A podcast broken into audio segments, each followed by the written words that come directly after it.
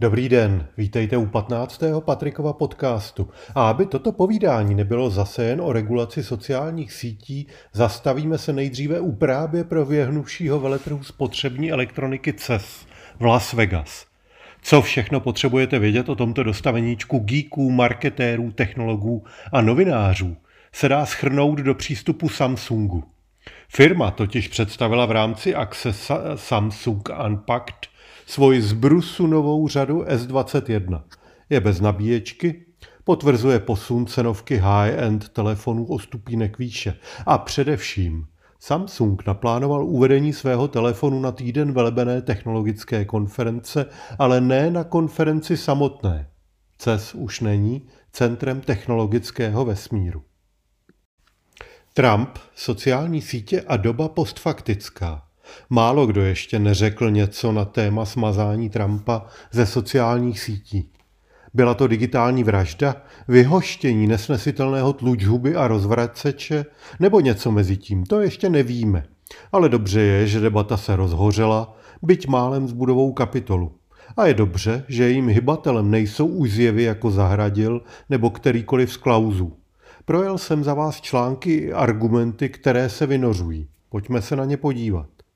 Za prvé, sociální sítě a internet obecně jsou novým typem média, u kterého se zřejmě opravdu nedá rozhodnout, zda je jen platformou, tedy neručí za obsah, ale také jej nemoderuje, nebo vydavatelem, tedy za obsah ručí a moderuje jej. Za druhé, sociální sítě nezobrazují všechen obsah, který do nich někdo přidal, ale jen obsah, který by vás mohl zajímat na základě neveřejného algoritmu. Ta příslovečná zajímavost je počítána především jako kontroverznost, tedy názor, který vás nejspíše rozčílí nebo natchne a tím dojde k engagementu, kdy se k němu nějak vyjádříte. Neutrální názory nejsou pro sociální sítě zajímavé, protože nevedou k engagementu základní měně sociálních sítí. Jenže engagement také pomáhá vytvářet a šířit extrémní názory. Za třetí zřejmě není udržitelná americká pozice, kdy si firmy mohou svobodně rozhodovat o prostoru jimi provozovaných sociálních sítí. Tento prostor se de facto stal prostorem veřejným a nelze jej omezovat vlastní úvahou firem, protože tím dochází k významnému limitování prostoru pro vyjádření. Firmy si tím navíc osobují moc, která doposud příslušela soudům a kromě toho jejich rozhodování není transparentní. Za čtvrté zřejmě není udržitelná ani eurounijní pozice, kdy o zásahu do obsahu sociální sítě rozhodují výhradně soudy. Soudy jsou nepružné a jednodenní zdržení má devastační efekt. Za další, v rámci sociálních sítí neexistují jednotná pravidla nejenom proto, že je provozovatel sociální sítě nekodifikoval, ale také proto, že existují různé skupiny, které si vytvářejí vlastní sady podpravidel. Například na Facebooku jsou to administrátoři stránek či skupin. Jde o strážce bran, kteří se rozhodují podle své motivace a taky podle svého kulturního, náboženského, politického či jiného přesvědčení. Není tedy logicky jasné, podle jakých zákonů či přisvědčení by k regulaci mělo docházet, pokud by k ní vůbec docházet mělo. Například urážka na cti je vykládána v zákoně států mnoha způsoby a záleží spíše na kulturní skupině než na totalitárnosti státního zřízení.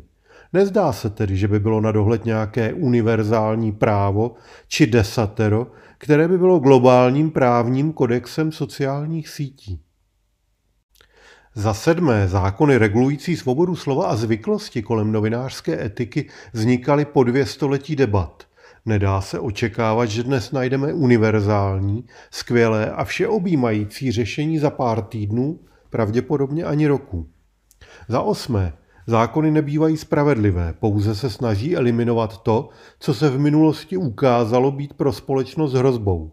Časem už nikdo neví, proč se tak stalo – ale takový zákon se vnímá jako vyšší spravedlnost.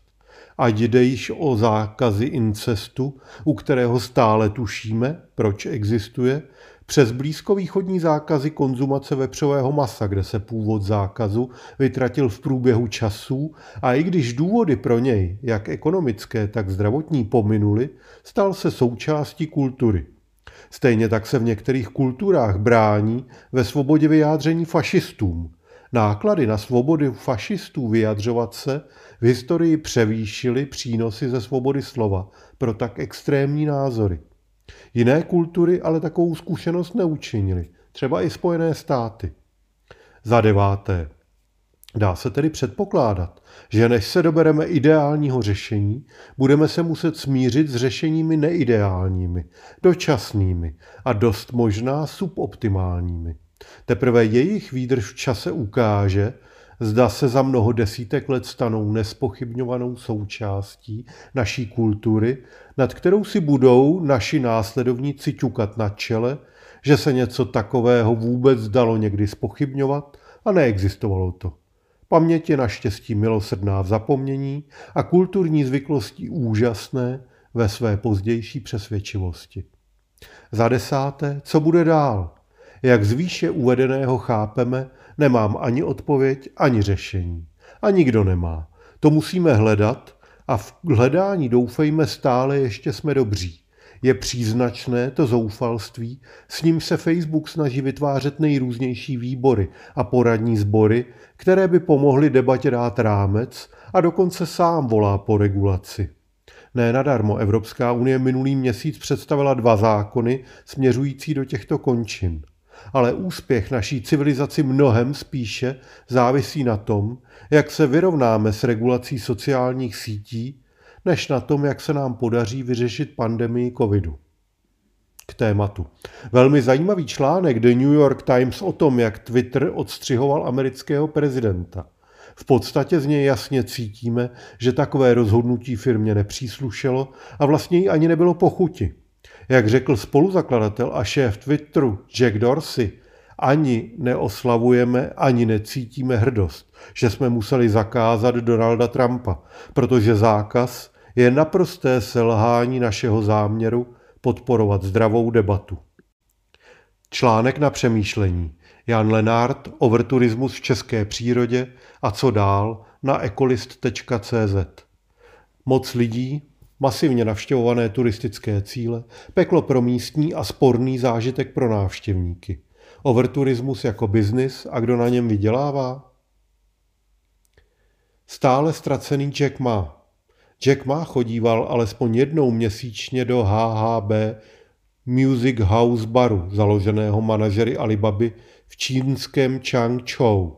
HHB znamená šťastný medový jezevec. Je to Mauf maskot a servírují se zde koktejly s motivem Alibaby. Miliardáře tam ale nikdo neviděl už od listopadu, kdy zmizel z dohledu veřejnosti. Mlčení kolem jeho osudu stále pokračuje. Vše nejlepší do nového týdne přeje Patrik Zandl.